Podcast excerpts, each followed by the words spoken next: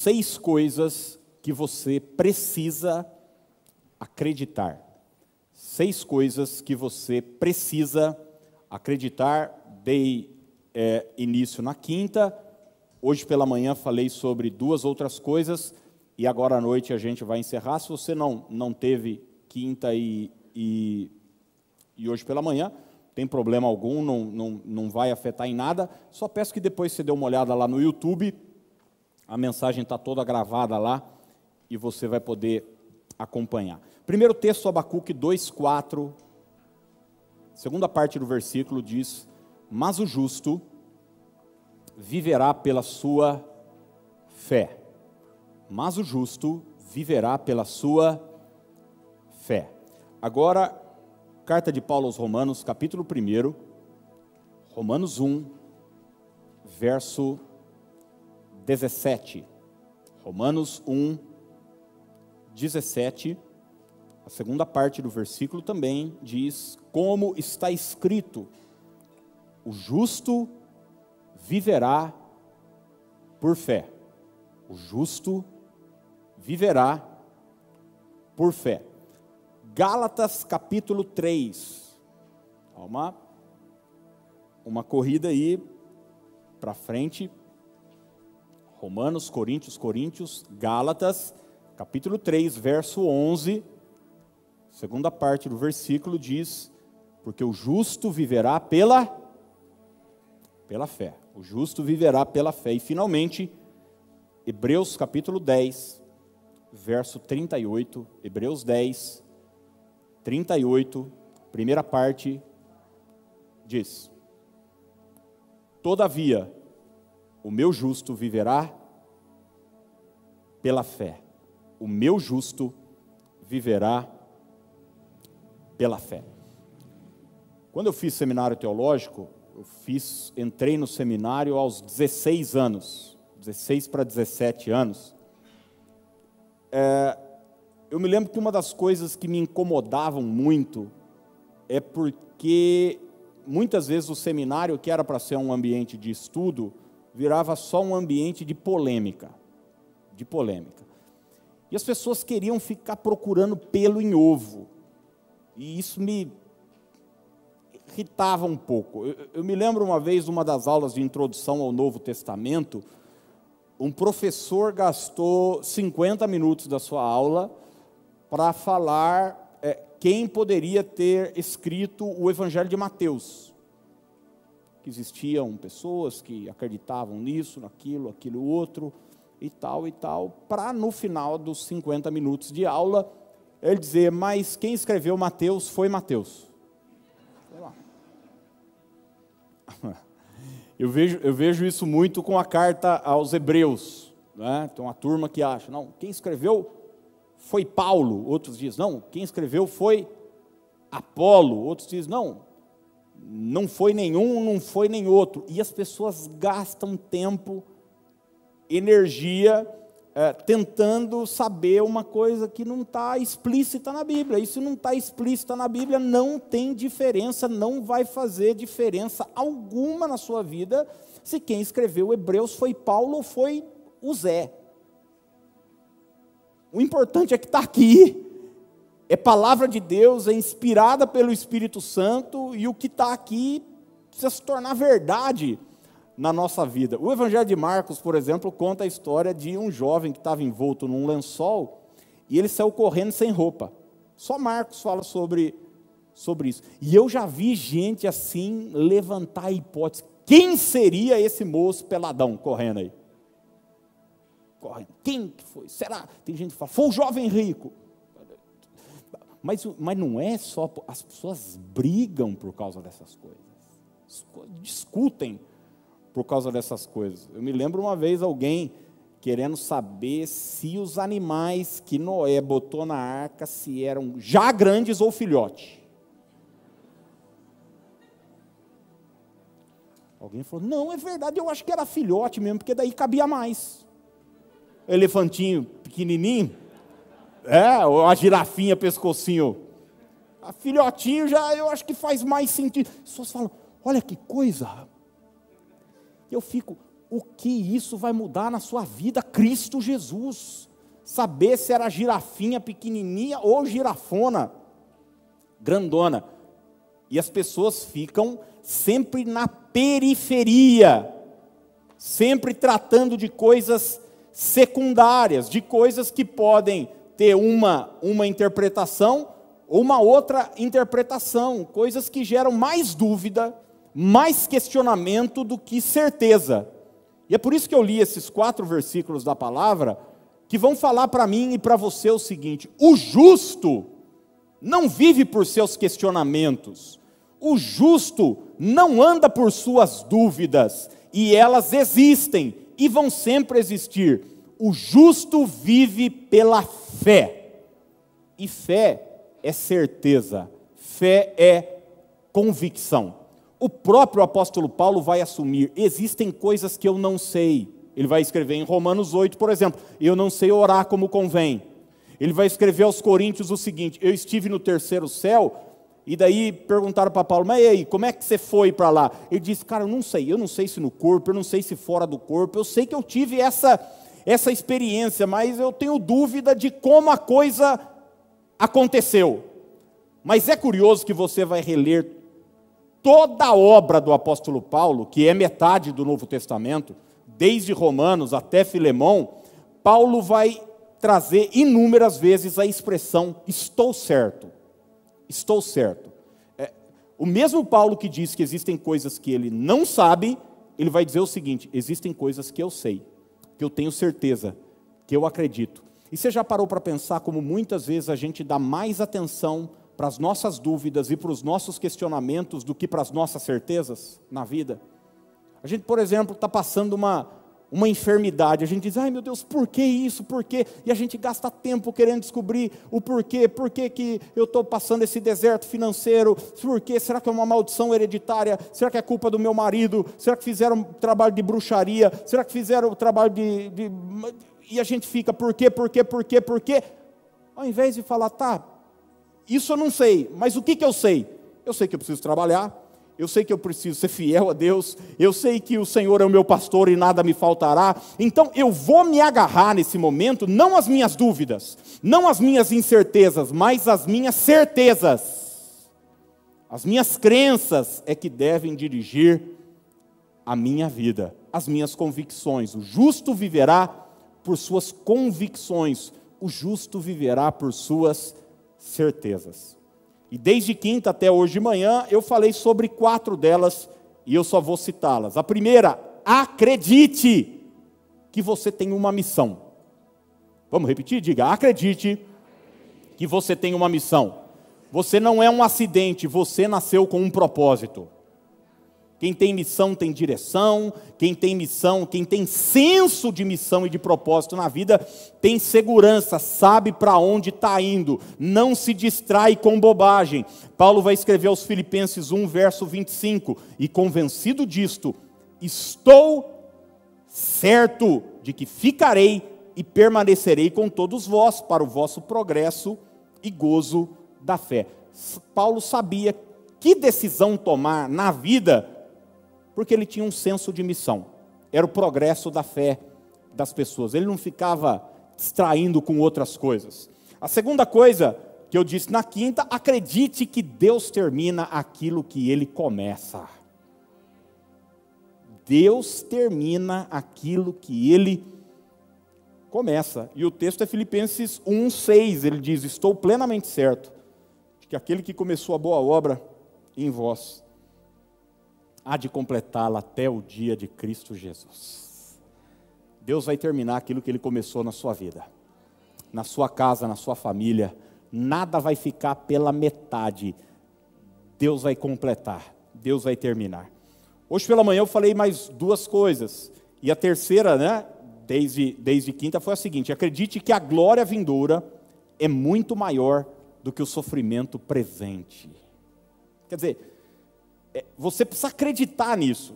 Você não precisa saber se entrou girafinha ou girafona na arca. Você não precisa saber se Adão tinha umbigo ou não. Você não precisa saber quem era a mulher de Caim, se era uma irmã dele ou...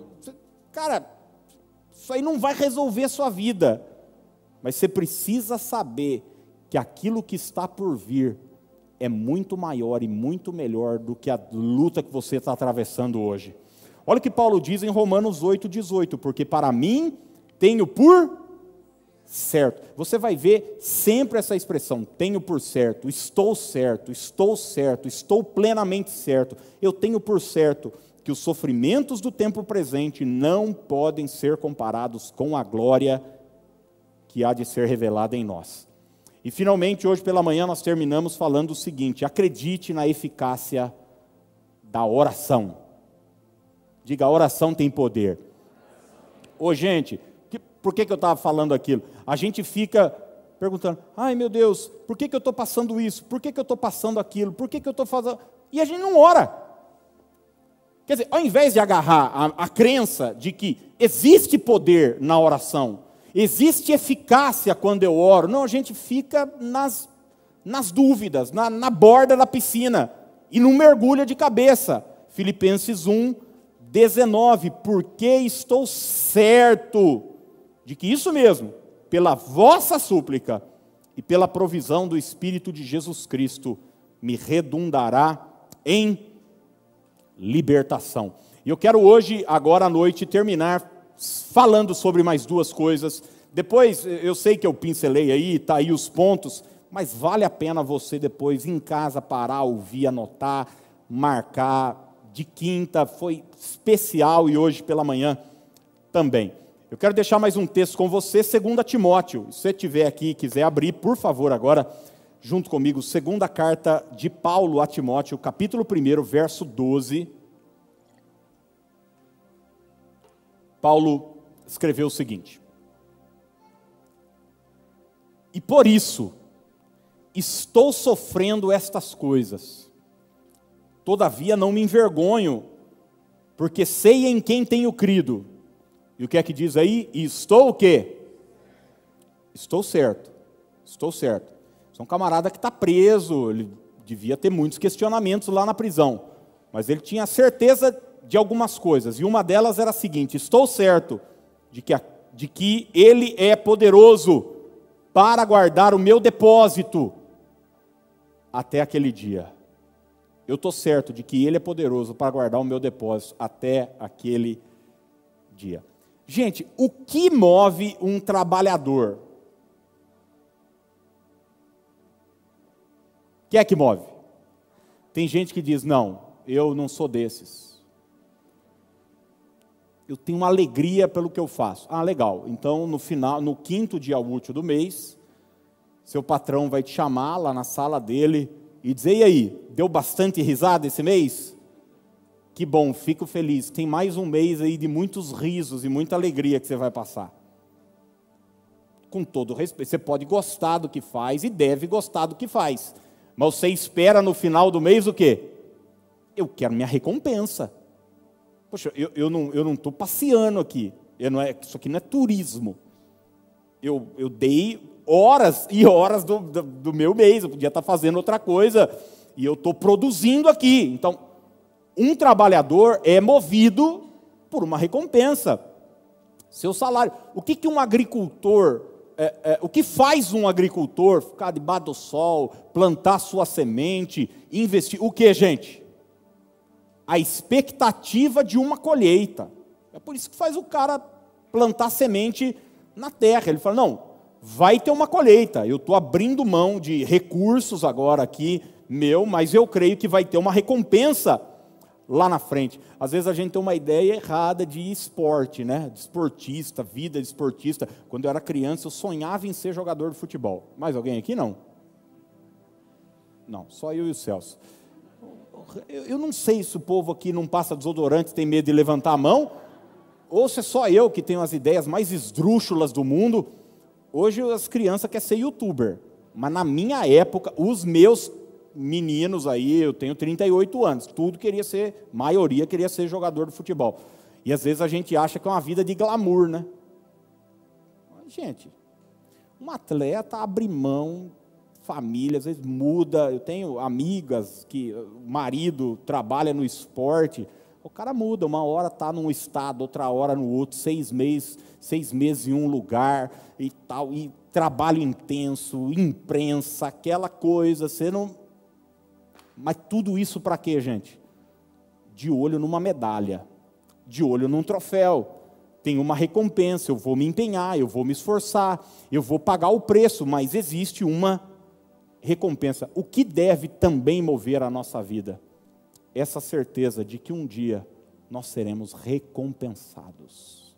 Paulo deixa isso muito claro. Eu estou certo de que ele está guardando o meu bom depósito naquele dia. Quinto ensinamento, quinta certeza que a gente deve ter. Acredite que um dia você receberá a sua recompensa. Você pode dizer para o seu vizinho aí, diga, você vai ser recompensado. A gente é movido por isso e não tem problema algum a gente ter isso em mente. Pelo contrário, isso é sadio.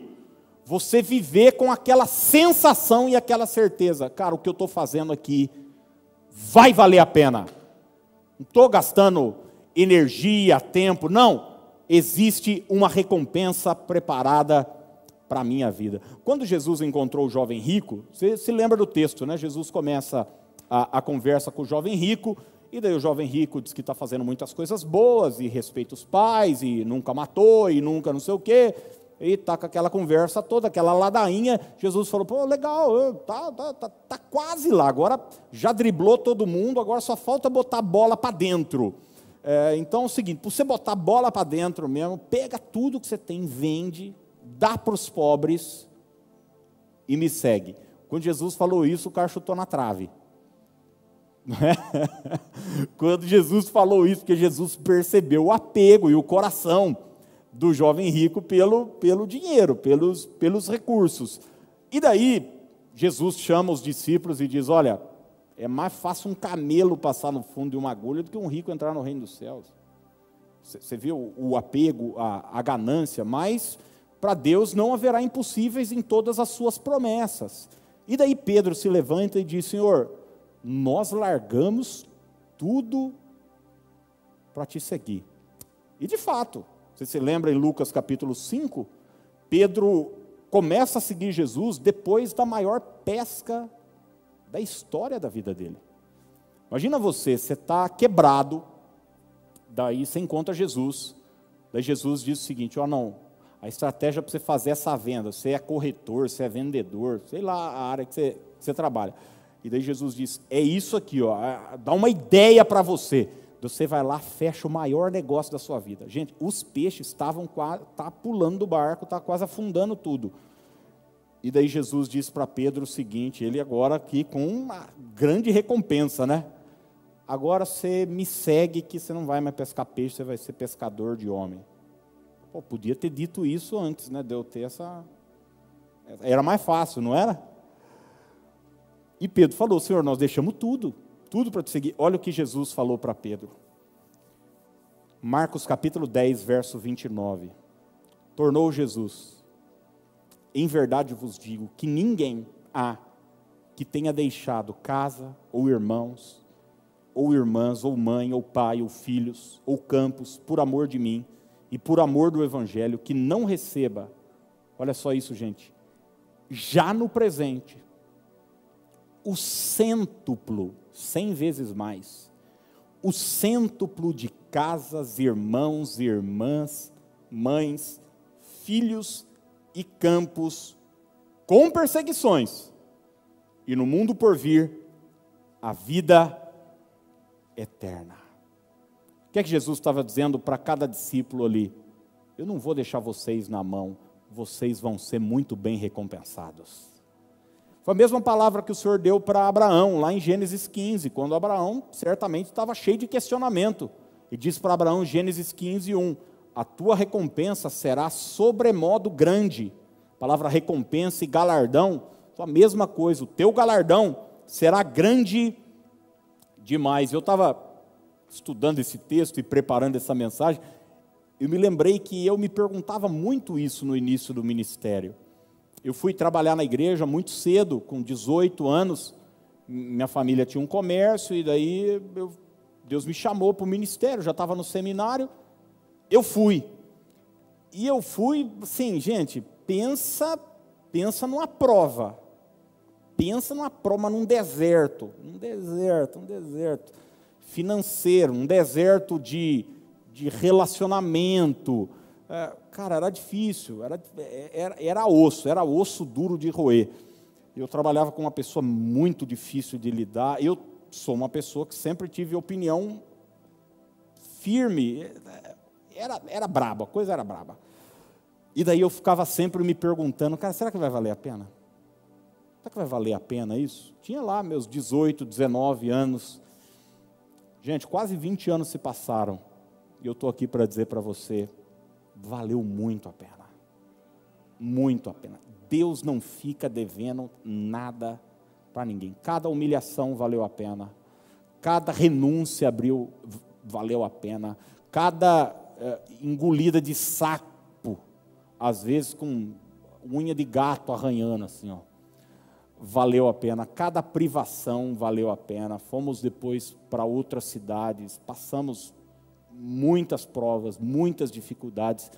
Eu quero dizer para você que Deus recompensa aqueles que são fiéis. Isso Paulo experimentou, ele disse, eu estou certo disso. Existe uma recompensa, existe um depósito preparado para mim. Como eu disse, Deus nunca vai pedir alguma coisa para você para te lesar. Quando Deus te pedir algo para você abrir mão de algo, abrir mão de um relacionamento errado, abrir mão, investir, semear, é porque Ele tem uma recompensa já programada para você. O último verso de Daniel, eu não mandei para o pessoal não, mas diz assim, Daniel 12:13, tu porém, eu acho lindo esse versículo, segue o teu caminho até o fim, pois descansarás e ao fim dos dias te levantarás para receber a tua herança. Tem uma herança te aguardando. É bom saber disso, gente. Eu não sei você, mas eu aqui nessa terra não tem herança nenhuma para mim. Pelo menos eu estou olhando minha família assim. E eu ouvi dizer, meu irmão teve com meu pai esses dias, ele voltou, ele falou, ah, o pai trocou de carro. Eu falei, ah, que legal, por um pior. Quer dizer, aqui, um mais velho. Mas quando eu digo mais velho, de repente você está pensando, não, é um Celta. Não, é velho mesmo. É velho mesmo. Mas não estou falando dessa herança, gente, que enferruja, que a traça pega, que o ladrão leva embora.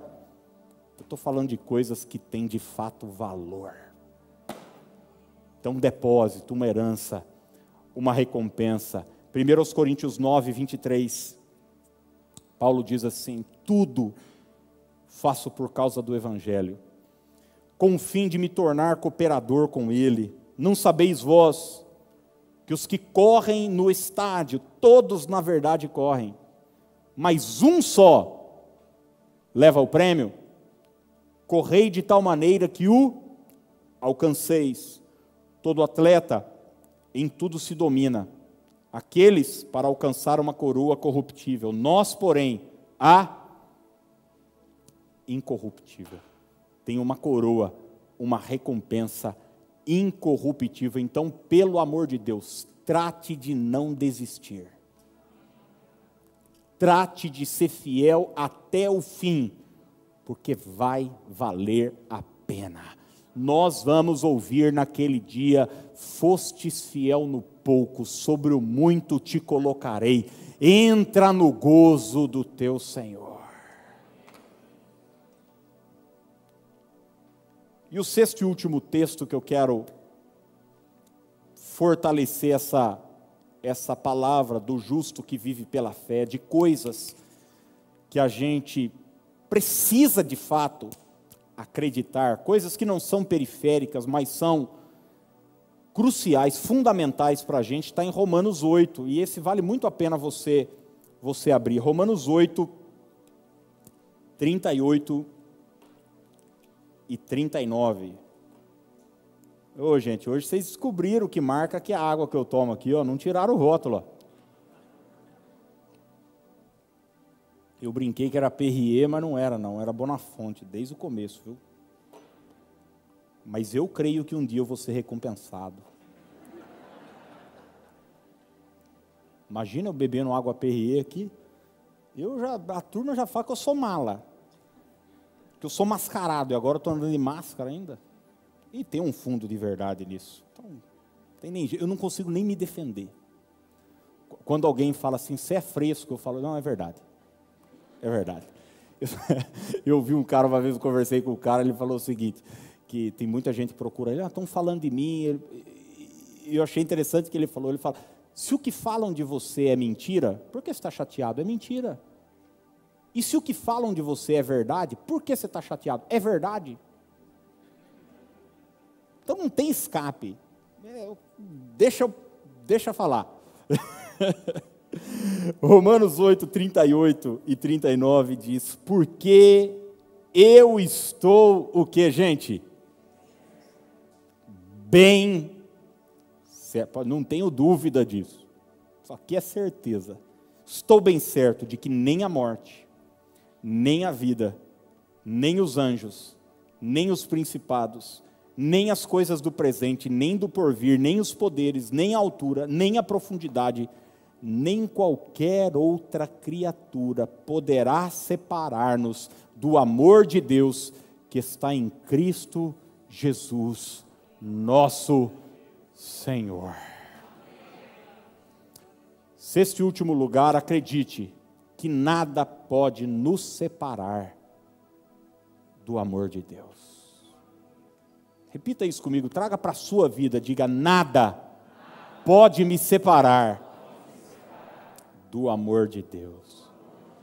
Existe segurança maior do que essa?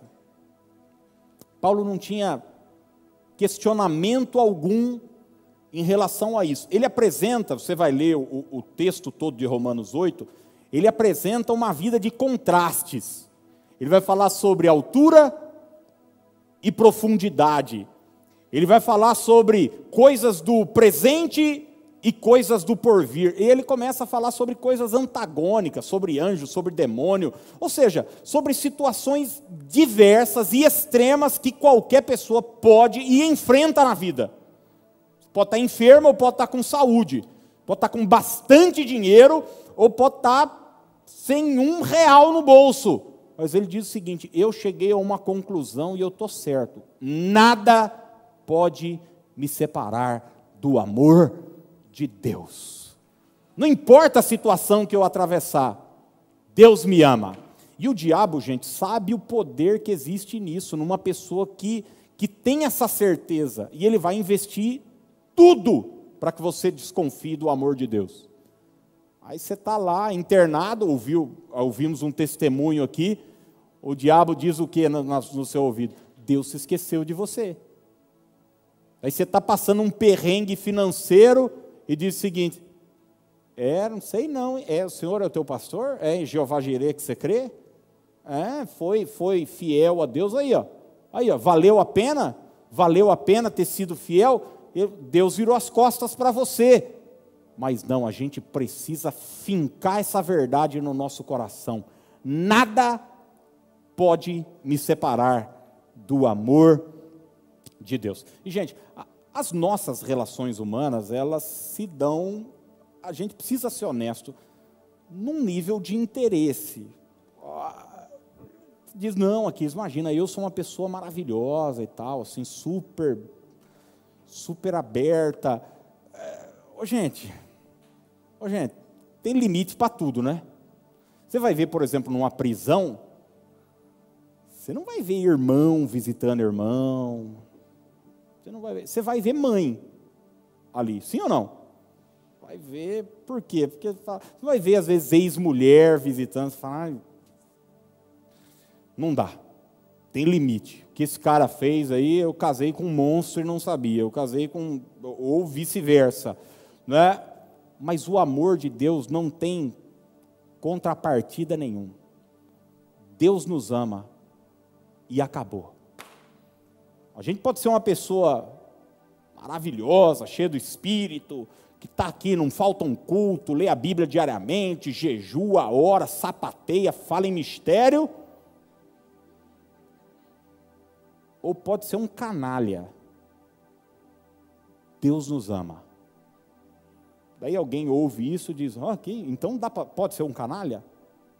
Isso não vai afetar o amor de Deus para com você, mas vai afetar a sua vida.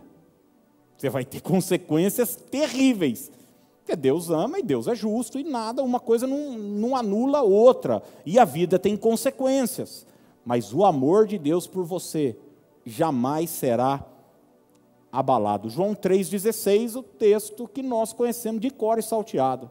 Vamos lá juntos? Porque Deus...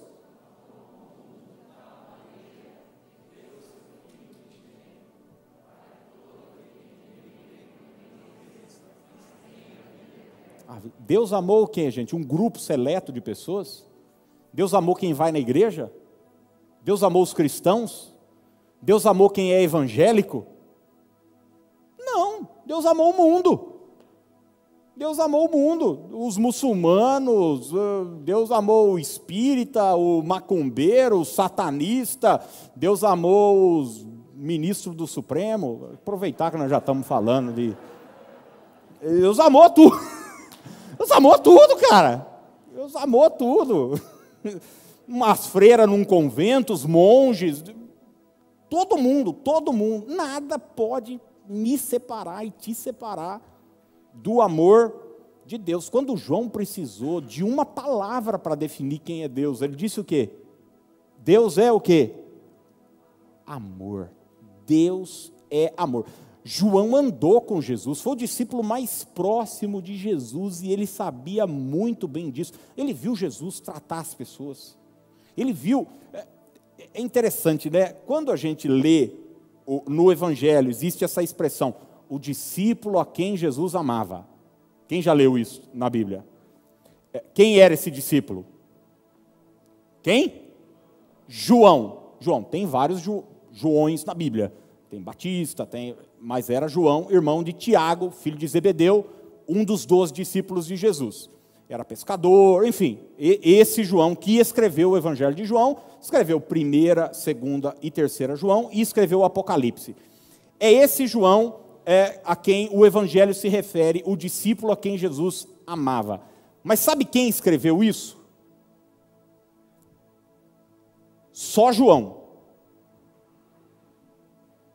Por exemplo, o Evangelho de Marcos, quem escreveu foi Marcos, possivelmente ditado por Pedro. Marcos não fala o discípulo a quem Jesus amava, João. Mateus também não fala. E nem Lucas. A gente às vezes tem essa ideia. Não, Jesus tinha uma quedinha por João. Ele gostava mais de João do que dos outros. Ele era mais brother, assim, mais... ele amava mais, ele gostava mais. Nenhum discípulo tinha essa percepção. Mas João se via amado. Porque é uma coisa pessoal, é uma coisa íntima, é uma coisa que só eu e você podemos abraçar essa verdade de entender que Deus me ama, Deus me ama, Deus me ama. Não importa o vale que eu possa estar atravessando, não importa os pecados que eu tenha cometido, não importa as burradas que eu fiz na minha vida, Deus me ama. Eu me lembro de atender um senhor há muitos anos, e eu comecei a falar para ele sobre o amor de Deus, e daí eu falei, eu vou fazer uma oração, vou pedir para o senhor repetir junto comigo. Esse homem no meio da oração parou, ele falou, não pastor, não dá, você não me conhece, você não sabe quem eu sou, Deus nunca vai me amar. Levantou e foi embora da sala. E eu estou até curioso para saber o que esse homem fez, e tão assim, confesso para você, mas ele tinha uma crença equivocada, de que o amor de Deus tem limite, não, Deus nos ama, apesar de nós mesmos, Deus nos aceita com toda a nossa carga, todos os nossos erros, todos os nossos equívocos do passado. E Ele nos ama tanto, que Ele se propõe a nos transformar numa nova pessoa. Isso que é a beleza do Evangelho. João 13:1 diz assim: ora, antes da festa da Páscoa, sabendo Jesus que era chegada a sua hora de passar deste mundo para o Pai, tendo amado os seus que estavam no mundo. O que é que diz aí, gente? Amou-os até o fim. Amou-os até o fim. Até o fim. Já ouvi casais dizer: ah, não, acabou, pastor, acabou o amor, acabou o que eu senti, acabou, não é mais a mesma coisa.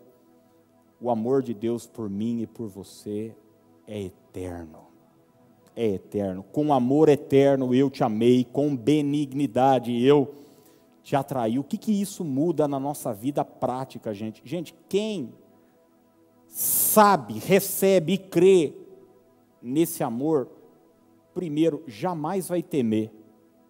O medo vai embora. Porque o que é o medo, gente? O medo é um estado de vulnerabilidade. O medo, ele é sintoma da rejeição.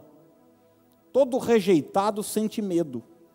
Toda pessoa solitária sente medo. Eu dei um exemplo aqui esses dias. É até gostoso assistir filme de terror no cinema, né?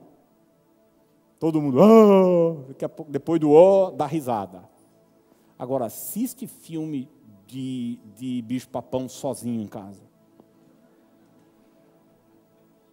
Ou aquele, o palhacinho, como é que chama? It. O palhaço endemoniado, né? Ó, o menininho, chama no bueiro assim, vem que eu vou, vai ver que eu vou fazer com seu bracinho, vem barquinho caiu aqui, vem... Deus me livre e guarda. Assistir com um grupo de pessoas comendo pipoca. Nossa. Vai em casa assistir o palhaço lá sozinho. O sangue de Jesus tem poder. O medo não tem espaço quando você tem companhia. Entendeu ou não? O medo não tem espaço quando você sabe que Deus está do seu lado e te ama. Ele vai cuidar de você. Ele vai te proteger. Eu vejo pessoas às vezes dizendo: ai, me criticaram, falaram de mim e tal. Parei de ir na igreja porque as pessoas assim, nossa, tem uma irmã lá que não olha na minha cara. Você jura mesmo que você está preocupado com essas coisas? Você jura mesmo? Que essas coisas te afetam? Te afetam. A rejeição ainda tem espaço no seu coração? A rejeição tem espaço no coração de quem não crê de verdade nesse amor. Porque quem é aceito por Deus, gente, quem foi alvo desse amor, passa por cima de todas essas coisas. Falaram de mim? Que coisa, não? Uma vez me mandaram um print de uma tela. Você viu que falaram de você? Que tal? Facebook, essas coisas. Gente, quando você faz qualquer coisa pública, você se expõe. E tal. Tem um vídeo meu no YouTube, uma pregação de um culto aqui que a gente põe. Tem um comentário de um cara lá, eu dei muita risada. Ele falou: não, até gostei da sua mensagem, mas achei sua voz muito irritante.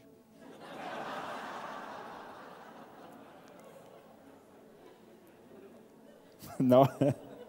Daí, o que eu acho mais legal é que daí os irmãos se dói, né? Os irmãos, eu sei que tá. Aí fica todo mundo brigando lá e eu olhando, minha voz é irritante. Falei: nossa, não sei se eu durmo essa noite não, rapaz, que coisa, não, você não gosta da minha voz. Cara, quem sabe que é amado por Deus vai ficar ligando para que gente tonta que se esconde atrás de um teclado de computador, tá falando, tá pensando. Eu tenho essa certeza, estou bem certo, nada vai poder me separar do amor de Deus, nada. Eu termino com o texto de Filipenses 3, vou pedir até para o pessoal que tá escalado aí para nos ajudar agora. A gente vai encerrar com um cântico. Filipenses capítulo 3.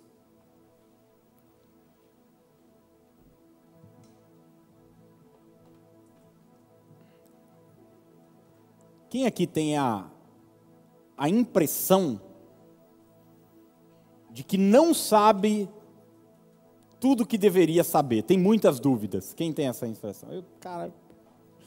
Eu tenho o tempo todo essa sensação, como é que vai ser, o que eu vou fazer, vai ser aqui, vai ser lá, vai ser que jeito, como, às vezes dúvidas da Bíblia, às vezes dúvidas acerca da nossa vida pessoal, a família, meu Deus, vai casar, não vai casar, onde vai ser, com quem vai ser, enfim. E Paulo escreve algo aos Filipenses que eu acho maravilhoso. Ele diz o seguinte, Filipenses 3,16. Todavia, andemos de acordo com o que já alcançamos. Andemos de acordo com o que já alcançamos. O que Paulo está dizendo é o seguinte, tudo que você precisa para começar a sua caminhada, você já tem à sua disposição. Isso é caminhar pela fé. Então, eu não sei muitas coisas, mas eu sei que Deus me ama. Maravilha, caminha nesse amor. Eu não sei muitas coisas, mas eu sei que a oração resolve. Então ore. Eu não sei muitas coisas, mas eu sei que a glória que vai ser revelada é infinitamente maior do que o sofrimento presente. Então caminha nessa verdade. Eu não sei muitas coisas, mas enfim, pega cada verdade da palavra que você já alcançou, crê nisso, abraça isso e caminha vivendo pela fé. Pela fé. João escreveu, esta é a vitória que vence o mundo, a nossa fé. Jesus Cristo disse para um monte de gente, seja feito conforme a tua fé. Então ande debaixo dessas certezas da palavra e certamente você vai viver o melhor de Deus para a sua vida.